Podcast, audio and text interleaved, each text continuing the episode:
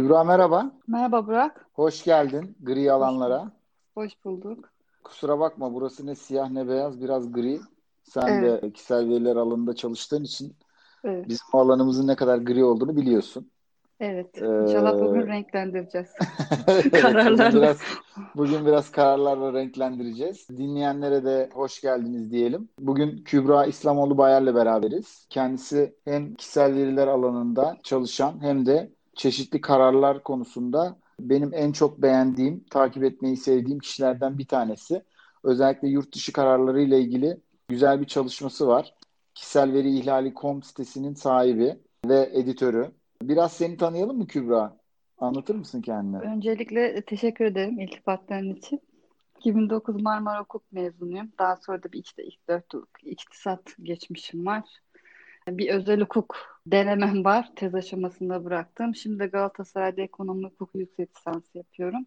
Şahane. Onun dışında 10 yıllık avukatım. Hiç ara vermeden çalıştım. Genelde işte özel hukuk ağırlıklı çalıştım. Şimdi de birkaç senedir diyeyim, yani bir sene bir senedir ağırlıklı KVKK üzerine yoğunlaştım. KVKK'nın özel hukukun her alanında, yani her alana temas ettiği bir hukuk olduğu için Evet. tercih ettim. Hoşuma gitti. Şimdi de okuyorum.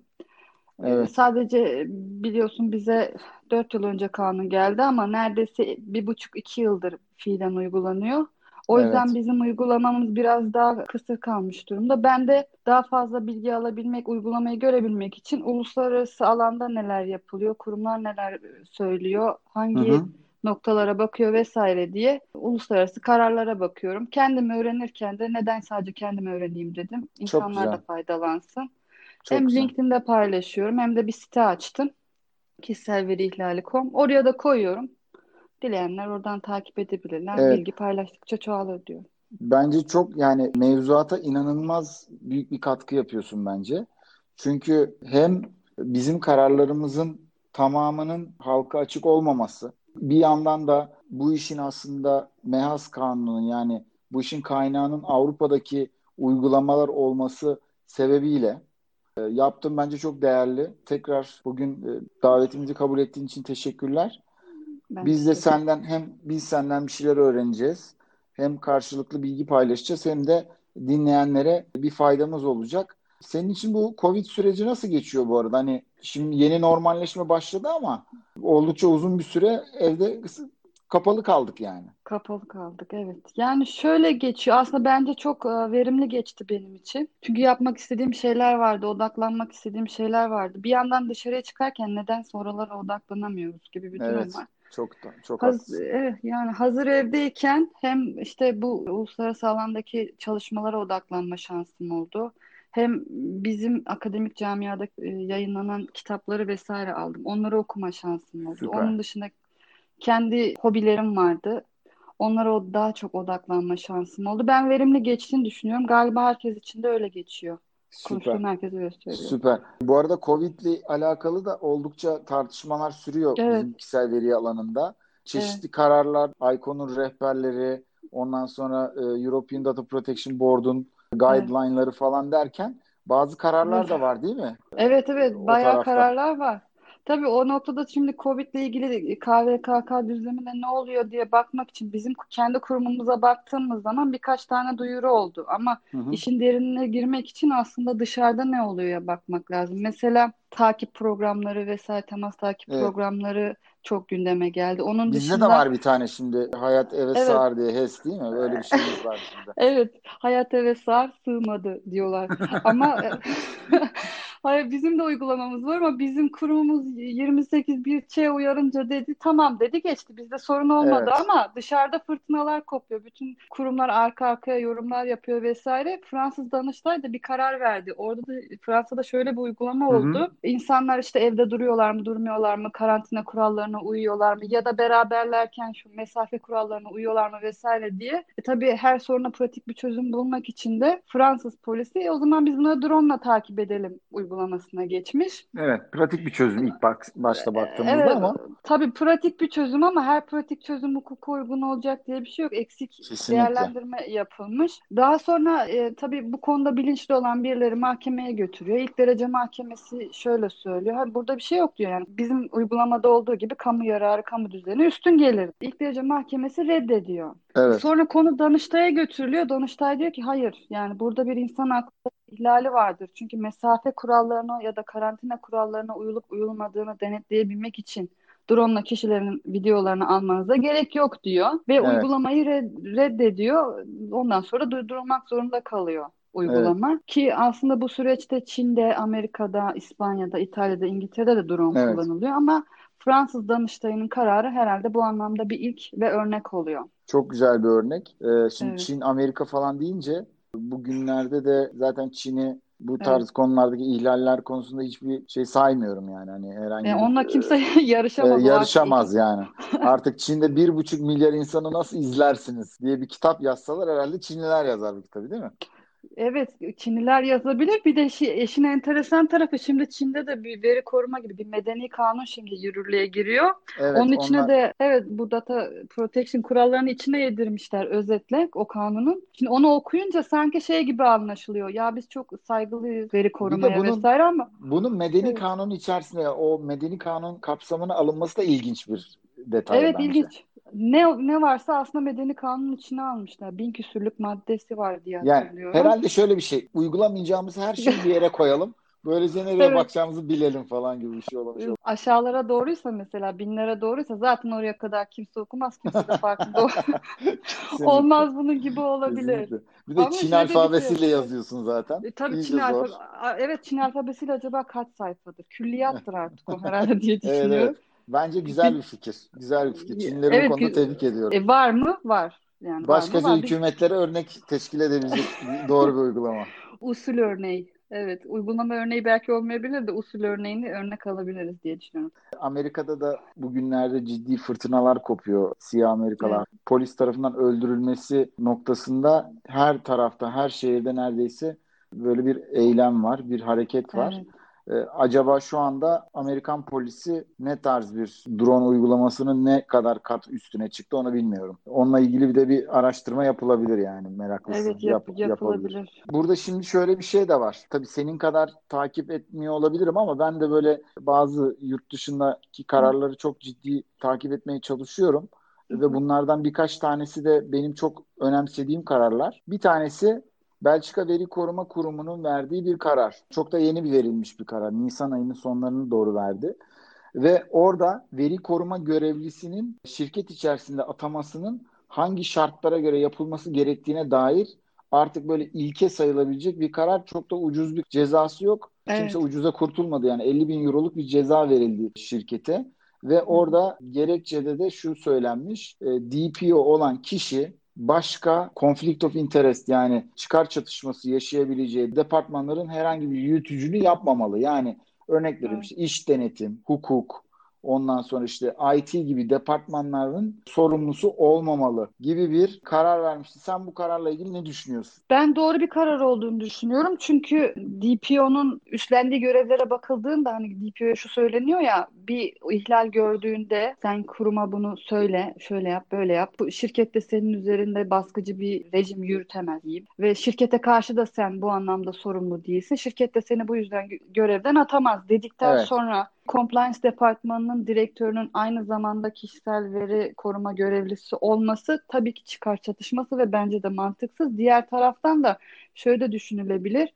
E, zaten uyum programlarını yöneten kişi o direktör kendisi. E, onu kontrol edecek olan kişi de kendisi olduğu zaman da bir efektif Kesinlikle. bir görevlendirme olmayacaktır. O noktada bence Be- Belçika Veri Koruma Kurumu'nun kararı çok doğru ve yapmayın bunu diyor zaten. Parmağını Evet. salladı. Çıkar çatışması olur Aynen dedi. öyle. Cezasını da verdi. Ha, bizde yok DPO. Bizde uyum projelerinde işte komite, komisyon. Ben komisyon demeyi tercih ediyorum. Hı hı. Biz de komisyon kuruyoruz. Belki bizim kurduğumuz komisyonlarda da böyle düşünülebilir. Mesela bizim komisyonlarımız nasıl oluyor? İşte muhasebeden biri gelsin, sözleşmeler departmanından biri gelsin, insan kaynaklarından vesaire.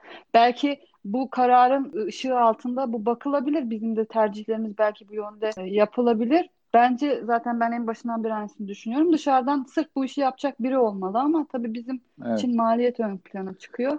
Ama karar doğru bir karar. Kesinlikle ben de şundan dolayı önemsiyorum. Bizim şirketler içerisinde senin söylediğin gibi çeşitli komisyonlar, kurullar vesaire kurulması için bir çalışmamız oluyor. Orada da bir iç yönerge oluyor tabii ki. İnsanları görevlendiriyoruz. Biz bugüne kadar kendi çalışmalarımızda hem uyum çalışmalarımızda hem danışmanlık çalışmalarımızda bu tarz komisyonlarda görev alacak kişilerin görevlerini seçerken genelde veri koruma görevlisi Avrupa'daki DPO mantığına uygun bir yapılanma içine giriyorduk ve bununla alakalı da şirketlerde ciddi tartışmalara yol açtı Evet. bu. Yani biz böyle çok hani bunları söyledikten sonra hemen kabul edilmedi yani bunlar. Oldukça muhalefet gördük. Fakat bizim söylediklerimizin ne kadar paralelinde bir karar olduğunu görünce Evet. ben çok mutlu oldum işin açıkçası. Evet. İnşallah Türkiye'de bu tarz bir ne bileyim görev veya bu Evet. tarz bir düzenleme Görev olur. Görev Hı tanımı hı. yakın zamanda. Ama o görev tanımı da inşallah yani ol- olursa eğer ben olmasını çok istiyorum. Olduktan sonra da bu tarz bir kurul kararı çıkar da bu konuda Evet, örnek herhangi bir olur. suistimal olmaz. Çünkü Evet. biz tam bunu suistimal etmeye müsait bir Evet. e, ülkeyiz. Bu da bir örnek olsun yani. Çalışan demişken de GDPR'ın çalışanlara verdiği önem çok yüksek. Bununla Evet. alakalı da ciddi kararlar var. Bunlara bir Evet. de değinmek ister misin? Yani bununla ilgili örnekler Evet. var mı değinmek istediğin? Bununla ilgili çok çok çok fazla örnek var. Çünkü işçi işveren ilişkisine bağlılık Evet. noktasında baktığı için Bizim de bu konuda verdiğimiz e, bir ayrıca bir podcast'imiz var. Sevgili Evet. Kıvanç'la beraber, Kıvanç Süerdem'le beraber yaptığımız bir podcast. Evet. Tam olarak bu konuları inceliyoruz Türk mevzuatı açısından. Ama yurt dışı mevzuatı açısından şimdi senin söyleyeceklerin çok önemli. Şimdi ben birkaç tane karar seçtim. Onlardan gidelim istersen. Tabii ki. Bağlılık ilişkisi dışında mesela bizim uygulamamızda çok fazla olan bir örnek bu. Romanya'da bir karar çıktı. Diyor Hı ki hı. Şimdi bir banka çalışanı var. Hı Banka hı. çalışanı işte işlemlerini yaparken kişinin mesela müşterilerin kimliğini resmini çekiyor telefonuyla. Daha sonra bunu da merkeze WhatsApp üzerinden gönderiyor. Şimdi ne oluyor? Hem Evet. kendi telefonunda depolanmış oluyor. Hem bir WhatsApp'ın üzerinden dolanmış oluyor. Hem de oradaki kişiye gönderiyor ve sonrasında da silmiyor kendi Evet. telefonundan. E, Rumen Veri Koruma Kurumu da bunu tespit ediyor. Bizim için 5000 euro diye söyleyebileceğimiz 24 bin küsürle iyi denk Evet. gelen para Yerel cezasına parayla. mahkum ediyor. Evet yerel parayla. Şimdi 5000 euro deyince belki kulağa az gelebilir de ülkenin ekonomik durumunu da düşünmek Tabii lazım. Romanya için büyük para 5000 euro. Evet, Ro- Romanya için büyük para. Diyor ki burada bunu yaparken sen doğacak risklere ilişkin uygun güvenlik önlemlerini almamışsın. Çok Evet, güzel bir şeye geldin sen burada. Teknik idari tedbirlerin alınmasına nasıl karar veriyoruz? Data Protection evet. Impact Assessment yapıyoruz değil mi? Aynen öyle, aynen yapıyoruz. öyle. İşte DPIA ne yazık ki Türkiye'deki mevzuatta olmayan başka bir husus. Fakat Evet, e, GDPR'da var. Ama ne yapmamız lazım? Bizim buradaki meslektaşlarımıza tavsiyemiz de bunu hı başka hı, yapan şirketlere de e, önerimiz Data evet, Protection Impact Assessment'ın bir evet, benzerini aynısını yapmak zorunda değilsiniz ama aynı hı hı, mantıkta bir araştırmayı böyle e, hı veri hı. işleme faaliyeti olan hususlarda yaparsak bu tarz cezaların önüne en azından olay başlamadan geçmiş oluruz değil mi? Tabii burada şimdi mesela e, bizde e, veri sorumlusunun sorumluluğunun türü çok netleşmiş değil ama bir özel sorumluluğu olduğunu söylesek diyelim. Hı hı. Özel sorumluluğu yerine getirmek için bu bir veri olarak kullanılabilir. Ben elimden geleni yaptım, etki değerlendirmesini yaptım, şu sonuçlara vardım denilebilir. Evet. Mesela GDPR'da şey de var. Etki değerlendirmesi yaptım ve riski yüksek buldum mesela. Evet. O zaman diyor ki sen kendi kurumuna bunu danışacaksın. Öncesinde veri işlemeye başlamadan önce soracaksın diyor. Evet. O Görüş o zaman da alacaksın. e, görüş alacaksın. Mesela böyle bir sonucu ben böyle bir şey yapmak istiyorum. Böyle bir sonuca vardım. Sen ne diyorsun ey kurum Evet. Orada da bir anlamda özel yükümlülüğünü yerine getirdiğini nispeten olabildiği kadar o anlamda Tabii. söyleyebiliriz. Tabii bununla Tabii. ilgili de bir kararımız var. Daha sonra ona değiniriz. Mesela Türkiye'de de gerçi şöyle bir örnek olmuştu Türkiye'de. Birisi geçenlerde karar çıkmıştı. Daha doğrusu görüş diyelim. Soru sormuş kuruma. Kurum da demiş ki aslında kurumun böyle bir görüş verme görevi ya da ne diyeyim yetkisi, hakkı vesaire bir şey yok. Ama hadi biz size söyleyelim. Sonra da bizim rehberlerimizi de inceleyin gibi bir kararı vardı. Şimdi Evet. kararın adını hatırlamıyorum da. Ama bizde de bunun bence yerleşmesi lazım. Çünkü çok yeni bir alan. Herkes sorular havada uçuşuyor. Herkes birbirine soruyor. Bazı noktalarda yorum yapıyoruz. Evet.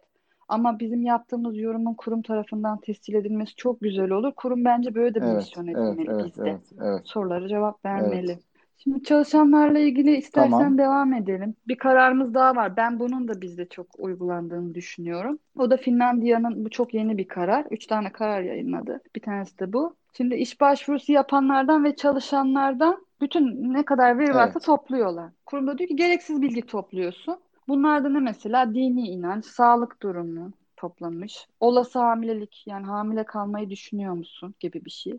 Aile durumu gibi sorular sormuşlar. Bu bizde de oluyor. Evli misin, bekar mısın, necisin, işte sağlık durumun nasıl, belki sigara içiyor musun bile belki bunlara girebilir. Da işte bebek yapmayı düşünüyor musun gibi. Çok gereksiz sorular. Bunlar işte mülakatlarda mesela not alınan şeyler. Finlandiya'da şöyle söylenmiş. Bu verileri hani evet. ne yapacaksın? Yani ne işine yarayacak ki bunlar senin? Bence de bir işe başvuruda bunların bir önemi yok. Belki bizdeki ki yani uygulama özel nitelikli kişisel veri yani direkt net bir şekilde. Evet ki öyle. Mesela öyle düşünmesek bile şöyle de düşünebiliriz. Şuraya da bağlayabiliriz bizdeki uygulamada. Kimlik fotokopisinde bunların Evet, bir kısmı var.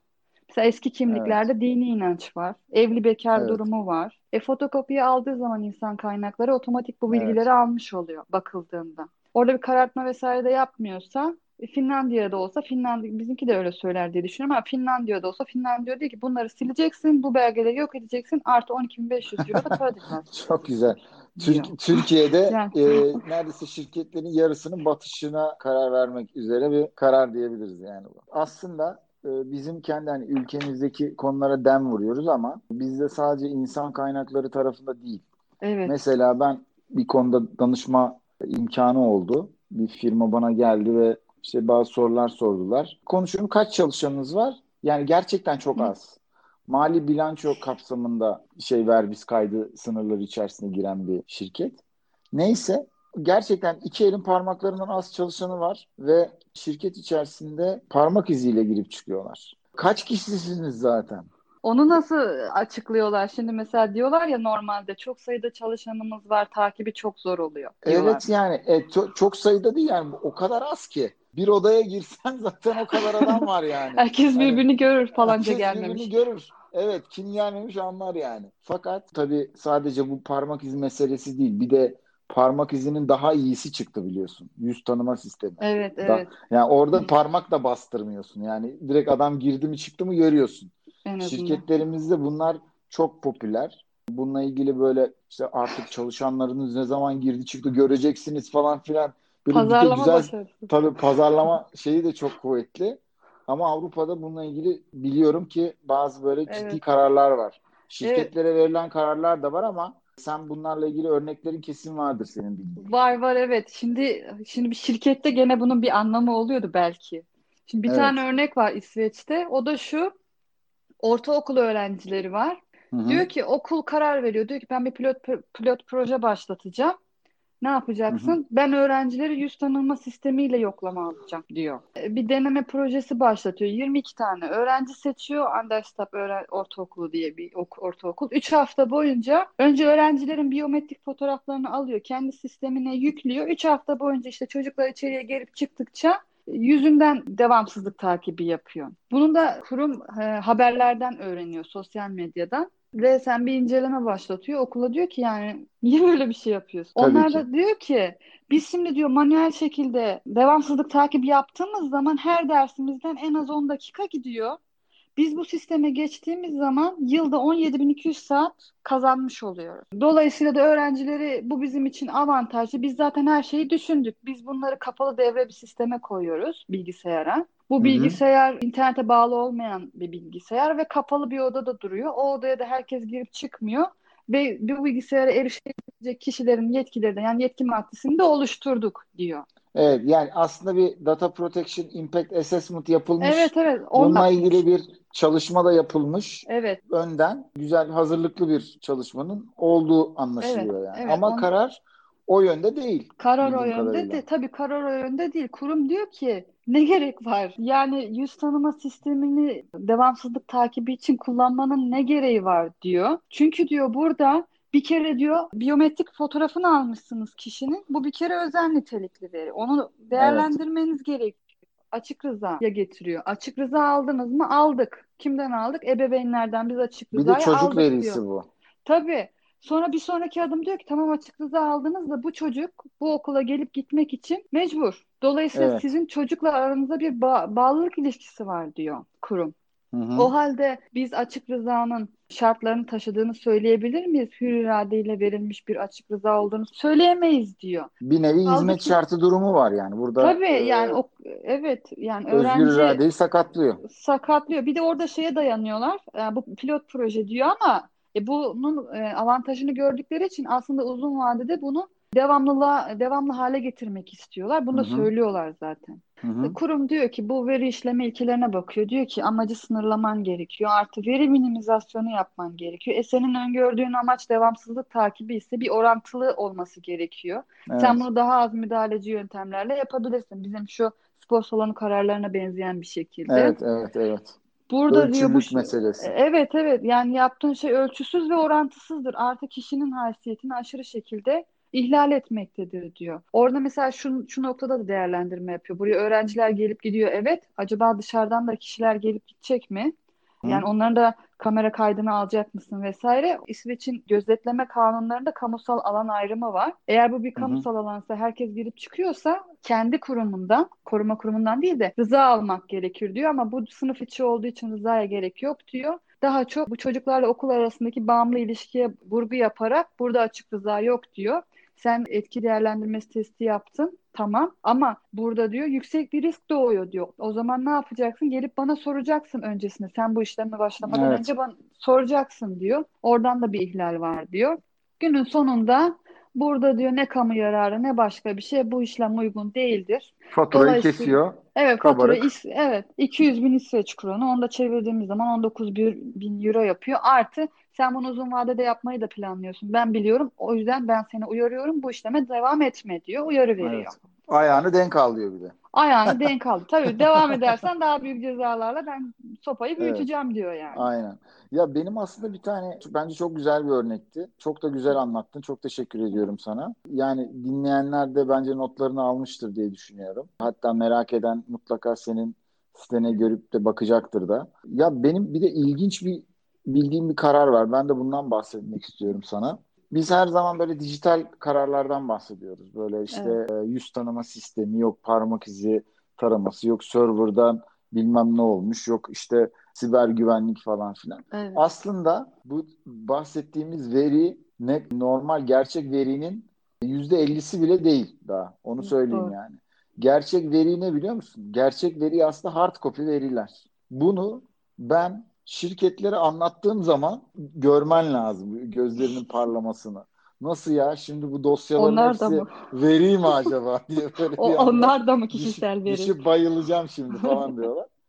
ICON'un İngiliz komiserliğinin çok güzel bir kararı var. Doorstep kararı diye. Bu karar işte e, 2019'un sonlarında verilmiş bir karar ve neredeyse 500 bin kişinin isim, soy isim, işte doğum tarihi, SGK gibi İngiltere'de NHS var. Bu Evet. Covid zamanı da çok meşhur oldu. Onların e, verilerinin bulunduğu bir eczane bu bilgileri dosyalara koymuş ve kendi ismi gibi doorstep'e kapısının önüne herhangi bir koruma olmadan bir şey yapmadan koymuş. Birisi de artık bunu görmüş ve bununla ilgili şikayette bulunmuş ve ardından kurum, komiserlik inceleme başlatmış ve sonunda da ciddi bir ceza kesmiş. Aslında burada sen de bu kararı biliyorsun, biliyorum. Senin de yorumların olacaktır. Yani burada benim asıl önemsediğim konu şu. Şirketler, veri sorumluları diyeyim daha doğrusu, şirketler demeyeyim. En doğru, en büyük, en kapsamlı yazılımları alsa da o insan kaynakları departmanında özlük dosyalarına bakan junior elemanının yapacağı hata kadar aslında veri koruma Evet. güvenliklerini sağlıyor. Bunu bilmemiz lazım ve bununla ilgili kararlar sadece bu AYKO karar değil birçok karar var ama ben bunu en çarpıcı olarak görüyorum. Çünkü Evet. hem bir eczane yani hem KOBİ seviyesinde bir yapı olması açısından hem de e, ne olacak ya bu evraklar işte çöp deyip kapıya koyduktan sonra başına gelenler açısından Evet. önem arz ettiğini düşünüyorum. Sen ne düşünüyorsun? Burada fikirlerin neler? Evet ben de aynısını düşünüyorum. Yani işimiz kişisel veriyle mesela işimiz bitti, işleme sürecimiz sona erdi. İşte fiziki e, tutulanlardan bahsedelim dokümanlarda. Onları öyle e, kedi yavrusu gibi kapının önüne bırakamıyoruz. Bakıldı. Kesinlikle. Kesinlikle. Shredder'dan geçirmek gerekiyor, işte gerekiyorsa karalamak gerekiyor. Mesela o senin bahsettiğin kararda gizli olarak klasifiye et bunu diyor. Hiç öyle bir şey yok diyor. Senin sen kapının önüne sandıklara doldurmuşsun, kapının önüne atmışsın. Hasbel evet. kaderde birisi görmüş, bana söylemiş ki eczanesin, sağlık vericisin vesaire. Sonra incelemede de şöyle bir şey oluyor. Belgeleri vesaire istiyorlar. Belgeler bir geliyor. İnceleme 2018-2019 incelemesi. 2015'e kadar politikalar düzenlenmiş. Ondan sonra Nisan mesela, Nisan'dı galiba. Nisan 2015'ten sonra ne güncellemişler ne bir şey yapmışlar, hiçbir şey yapmamışlar. Bu aslında bizim kendi şirketlerimiz ya da veri sorumlularımız için de bir emsal olabilir. Şimdi hiçbir şey yapmayanlar var ya bizde de. Var hasbel evet. kadar bir şeyleri var işte bir internette politikaları var vesaire. İşte orada da politikaları da çok detaylı incelemiş Ayko. Demiş ki evet. işte veri sorumlusu kim belli değil, kiminle iletişim kuracaklar, hakları neler, hangi kategorileri işliyorsun, hangi sebeplere evet. dayanıyorsun, açık rızaya mı dayanıyorsun, açık rızayı bu adam geri alabilecek mi, nereye şikayet, hiçbir şey belli değil. Onun sonunda da hani sen de bahsedersin. En son şey diyor 3 ay içinde bunu diyor düzelt diyor yani bu şey uyumunu Hı-hı. sağla Hı-hı. diyor. Sağlamazsan ceza gelecek diyor. Ve aynı zamanda bu verilerin çoğu da sağlık verisi. Ondan dolayı birçok konuda yakalanmış bu eczane evet. ve cezayı yemiş. Fakat bir yandan da e, bu Avrupa'da bu işin hani ciddiye alındığını şundan görüyoruz. İşte böyle kobiler vesaireler, fiziki dosyalar bir yana bir yandan da birçok karar var ki devlet kurumlarını hedef alıyor. Yani evet. bizim kendi ülkemiz için söylüyorum. Ben şu anda e, şöyle kamu kurumları mı, özel müteşebbisler mi hani daha uyumlu diye böyle bir baksak ben kamu kurumlarının notunun da oldukça kırık olacağını düşünüyorum. Evet orada bir çünkü Türkiye'de. ceza verilemeyeceği için öyle bir güven özgüven olabilir. Yani sadece disiplin soruşturması olduğu için evet. bizde Zaten bizde neredeyse herhalde her alanda kamu kurumlarının öyle bir özgüveni var. Evet. Çünkü, çünkü mesela ceza verilmemesinin sebebi e, bir cebimden alıp bir cebime koyacağım mantığı olduğu için ki bana çok mantıklı gelmiyor. Aslında para cezası da olsun ki rücu olsun o anlamda da bir korku olsun personel. Kesinlikle, kesinlikle kendisi. olmalı. Evet. Kesinlikle olmalı. Bununla ilgili birçok örnek var Avrupa'da. Tabii bana bir şey olmaz diye düşünülmemeli yani. Olur sana da bir şey olur. Eğer ihlali sen yapıyorsan. Bu algı evet. bizde yerleşmeli. Şimdi mesela evet. İrlanda'da şöyle bir şey var. Çocuk ve Aile Ajansı diyeyim. Öyle bir Hı-hı. öyle geçiyor ismi TUSLA diye. Orada şunun gibi bir durum olmuş. Orada işte mesela foster care şeyde koruma altındaki çocukların kayıtları var kurumda. Kapıdan gelen geçen herkese kim ne istiyorsa vermişler. Ben karardan öyle Değil aldım. Mi? Çocuğun hapisten öz babası gelmiş mesela. Hapisten çıkmış. Yerini sormuş. Söylemişler. Başka iki tane çocuğun işte kan hısımları, çocukla ilgili bir şeyler sormuşlar. Söylemişler. Direkt söylemişler. Şimdi bu sefer de ne olmuş? Burada bir işa var bakıldığı evet. zaman. Şeyde demiş ki İrlanda Veri Koruma Kurumu ki İrlanda Veri Koruma Kurumu'nun verdiği ilk para cezası. Evet. Hem kamu kurumuna hem de özel her alanda verdiği ilk para cezası. O zaman burada bir ihlal var. 75 bin euro para cezası evet. sen veriyor. Sen kamu kurumusun diye bir ayrım yapmamış. Orada. İrlanda da çok eleştiriliyordu bu arada. Çünkü evet, evet. İrlanda hem Avrupa Birliği ülkesi olması açısından GDPR'a tabi işte her yerde biz böyle iyiyiz şöyle iyiyiz falan derken bir yandan da ülkenin ticari olarak kendi vergi gelirleri açısından da bir iş planı dünyadaki teknoloji şirketlerinin Avrupa merkezi evet. olma gibi bir şey var. Evet. Ondan dolayı da İrlanda'daki veri koruma kurumu bu konularda çok ihtiyatlıydı. Yani ceza evet. vermede çok ihtiyatlıydı eleştiriliyordu. Hiçbir işe yaramıyor bu kurum falan diye. E, gitmiş yine kamu kurumuna vermiş cezayı. Yine evet kendine vermiş. Aslında geçen bir açıklama yaptı. Twitter'la ilgili soruşturmayı tamamladık diye. Şimdi başlığı böyle verince sanki Twitter'a çok büyük bir şey geliyormuş yani ceza gibi ama falan gibi. ceza geliyormuş gibi ama hayır e, konu bir ihlal bildirim varmış. Onu geç yapmış vesaire. Onunla ilgili daha açıklamadı ama işte Facebook ve Instagram'a da şey yaptık dedi. Ne diyorsunuz diye görüş bildirmişler. Bunu böyle verince insan zannediyor ki çok büyük cezalar haberler geldi. Çok derinlemesine yok. bir inceleme var ama yok. Kaçmasınlar diye büyük ihtimalle İrlanda evet. böyle davranıyor.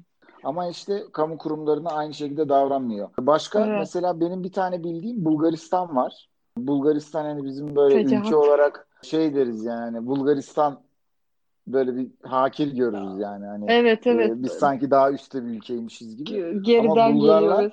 Bulgarların neredeyse e, verdiği ilk cezalardan bir tanesi de yine Evet. E, bir kamu kurumuna bir ulusal gelir ajansı diye Hı hı. e, NRA işte bizdeki vergi dairesinin tam karşılığı olan kuruma Evet. ve çok yüksek bir Evet. meblağda bir ceza verildi. Yani e, Evet. milyon euro, 2 milyon küsür euro ceza Evet. verildi yani. Evet. Orada da işte kişilerin topladığı kişisel veri yani kurumun topladığı kişisel verilerin internette yetkisizce dağıtıldığına dair bir karar var ve etkilenen kişi sayısının yüksek oluşundan dolayı da e, ceza da çok yüksek. Orada sadece benim bir küçük yorumum var. Hani sen hı. katılır mısın buna bilmiyorum. Ama orada hem yaşayan kişilere hem de ölü kişilere ait verilere dair bir ceza var. Aslında ölü Evet. kişilerin verileri kişisel veri sayılmaz. Sayılmaz evet. Ya ondan dolayı orada aslında bir hata var diye düşünüyorum ben. Sen ne Yani aslında hata gibi de düşünülebilir de belki onu şey olarak da söylemiş. Şeffaflığı sağlamak açısından yer vermiş olabilir Ha, kararında. olabilir Çünkü tabii. Ha, yaşayan kişi sayısına baktığımız zaman da 4 milyon küsür kişi. Ha, o Yani da şimdi kesinlikle az değil evet. Kesinlikle evet az değil. az değil yani GDPR'da hani zararın boyutu etkilenen kişi sayısı ne kadar devam ettiği gibi kriterler dikkate alındığı Evet. için 4 milyon da az bir sayı değil. Kişi başı 50 euroya mı denk geliyor verilen ceza? Evet evet. evet. Yaşayan kişileri dikkate Her şu alırsak ki kapıdan geçenden 50 euro alırsam zengin olurum. Evet ama şimdi bakıldığı zaman o ifşa olan bilgiler de çok fazla. Yani bir vergi dairesinde bizim ne tutuyorsa vergi dairesi ki onlarınkilerin arasında sağlık verileri de var neredeyse. Dolayısıyla ben cezanın o anlamda yaşayan kişileri de hedef alsa normal olduğunu düşünüyorum. Şeffaflık Evet. için belki öyle olabilirler. Mesela şey de var kurumlardan gidersek. İsveç'te gene İsveç'ten bir örnek daha var. Orada da bir ilçenin internet sitesi var. İlçe sitesine bir kişi adli psikiyatrik kliniğine yatırılmış. Bunu internet sitesine koymuşlar. Yani niye koyarsın?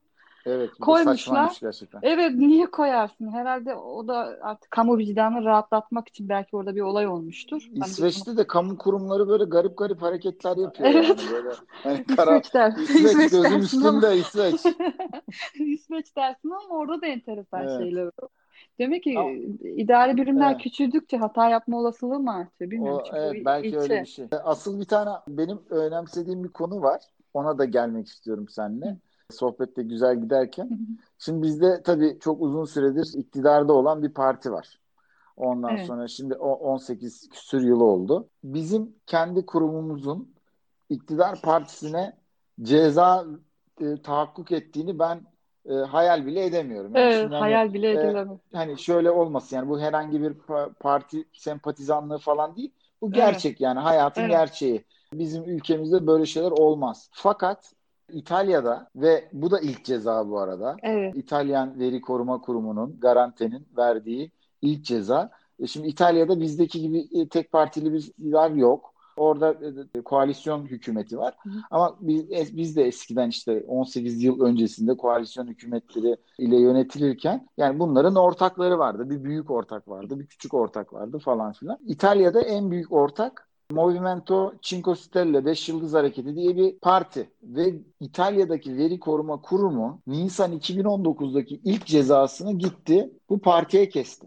Ya bu inanılmaz bir olay bence. hayaldi gerçek oldu. Yani hayal gerçek oldu resmen. Hani 50 bin euro para değil yani gerçi bu Evet, tarz organizasyonlar için burada ama duruş önemli. bence duruş açısından çok resmi çok iyi anlatan bir şey. Bu konuda ben İtalyanların hakkını vermek istiyorum. Gerçi Evet, Covid'den dolayı çok e, zarar gördüler ama ama yani bir yandan da şöyle bir şey var. Şimdi bu çok büyük bir olay, değil mi? evet, İktidar partisine ceza veriliyor falan filan. Ama böyle küçük konular da var. En son bir Hollanda'da bir bir karar var. Sen onu çok seviyorsun. Senin çok sevdiğin bir evet. karar. Ona biraz bahsetmek ister misin? Evet, büyük anne kararı diye ben onun başlığını koydum. Çok sempatik bir karara benziyor, değil mi? Evet, Büyük nine kararı. kararı. Şimdi Evet. bu Türkiye'de de olan bir şey. Kimsenin de herhalde aklına böyle bir şey gelmez ama demek ki aile ilişkilerinin ülkedeki kültürel yapıya göre farklı yansımaları olabiliyor. Doğru, doğru. Şimdi olayda bir anne kız var. Bunlar niyeyse sonradan bir ara kavga ediyorlar, tartışıyorlar ve hı. görüşmeyi kesiyorlar. Evet. Bu ninemiz de e, torunların resimlerini sosyal medya hesabına koyuyor. Bir tane işte birkaç tane Facebook'a koyuyor, birkaç tane Pinterest'e koyuyor. Sonra anne kızı olan yani Diyor ki kaldır bunları diyor. İstemiyorum senin hesabında olmasını. Ve bunu defalarca söylüyor anne. Kadın e, büyük anne ninemiz bunu duymamazlıktan geliyor. Sonra anne Evet. polis vasıtasıyla da bildirimler gönderiyor vesaire. Yok kaldırmıyor. Sonra kadın diyor ki artık kaldırdın kaldırdın kaldırmadın seni dava edeceğim. Hukuki yollara başvuracağım diyor. Nitekim nine kaldırmıyor. Ki o arada gidiyor bir tane daha resim koyuyor. Ondan İnadına. sonra Vay inadına aslında şey gibi değil mi? Kaynana olsa ne kadar Ya. olur. Esra Erol izliyor gibiyim şu anda. Evet. Kocasının annesi yapsa bayağı olay olurdu ama kendi annesi. Sonra Annesi Facebook'a Annesi koymuş. resimleri. Sonra dava açılıyor. Onlarda da böyle seri yargılama gibi bir şey var. Anladığım kadarıyla öyle anladım karardan. Mahkemede şöyle yapıyor. inceliyor ama diyor ki ben şunu incelemedim. Ben teknik tedbirler alındı mı onu çok incelemedim aslında. Aslında resimlerin telif hakkı da olabilir. Onu da çok ben girmedim. Hani seri yargılama olduğu için vesaire. Diyor kadın da diyor ki Nine savunma yapıyor. Siliyor resimleri bir tane resim bırakıyor. Diyor ki ben bu çocuğa diyor bunlar ayrılmışlardı anne babası. Bu çocuğa ben 7 sene baktım. Kadının kocasıyla beraber oğlu ilk en büyük oğlu kadınla kalmış. Benim için duygusal önemi var. Lütfen ben bunu kaldırmak istemiyorum tek resmi diyor. Mahkeme Hı hı. değerlendirme yapıyor. Diyor ki çok detaya girmeden hani bizde de var 28. maddede kişisel amaçlarla ya da işte Evet. birlikte yaşadığımız aile bireyleriyle ilgili Aile istisna. bireyleri değil mi? Evet, evet, o istisna ama diyor ki burada sosyal medyaya konulmuş olması artık bu istisna kapsamında değerlendirilemez diyor ki bizim şeyde de kurumun rehberlerinde de buna çok benzeyen neredeyse birebir örtüşen bir örnek var. Sosyal medyaya koyarsan olmaz diyor. Mahkemede diyor ki ben bunu değerlendirdim bu o istisnaya girmez sosyal medyaya koyduğun için. İkincisi senin ileri sürü duygusal değerlendirmeler işte hani ne olur bu resim kalsın şeklindeki değerlendirmelerde benim kararımı değiştirmez diyor ve silmesine karar veriyor. İşte teyzemiz işte orada Pinterest'te çok uzun zamandır girmediği için onu dikkate alarak 10 gün süre veriyor. Bunları sil, sakın bir daha da koyma diyor ve silmesine karar veriyor. Karar da böyle. Ninelerin e, ninelere böyle şeyler yapılır mı? Yani hiç Türk aile şeyine uymuyor. Evet, hiç hiç bize uymuyor. uymuyor. Evet. Yani o yüzden Ee, enteresan bir karar ama ninelerimiz ayağını denk alsın. Evet, evet. Nineler ayağın denk alsın. Çok güzel oldu. Valla Kübra ben seninle yani bu sohbeti bayağı uzun süre yapabilirim. Çok Evet. keyif aldım. Ee, Ben çok çok güzel aldım. güzel bir sohbet oldu bence. Dinleyenlerin de keyif aldığına eminim. Ama bundan sonraki kararları senin web sitenden de hem Evet. bunları hem gelecek kararları Hı hı. takip edebilirler. Sana ulaşabilecekleri başka bir yer var mı? Ben Ee, önce ben de söyleyeyim. Ben de çok keyif aldım. Çok keyifliydi benim için. Bu kadar resmi şeylerin üzerinden bu kadar komik şekilde muhabbet edebilmek güzel oldu. değil Bana ula bana ulaşmak isteyenler ben LinkedIn'de e, paylaşım yapıyorum. Oradan yazabilirler. Her şeyi Evet. sorabilirler. Arkadaşlar yazıyorlar zaten bazen. Oradan oradan ulaşabilirler bana. Ben de her zamanki gibi LinkedIn hesabımdan bana ulaşabileceğinizi söylüyorum. Kübra'cığım tekrar teşekkür ediyorum. Ben Ee, teşekkür Dinleyenlere de teşekkür ediyorum. Bundan sonra bir ikinci ve üçüncü hatta bundan sonrakileri yapalım bence. Çok güzel oldu. Uluslararası kararları değerlendirelim.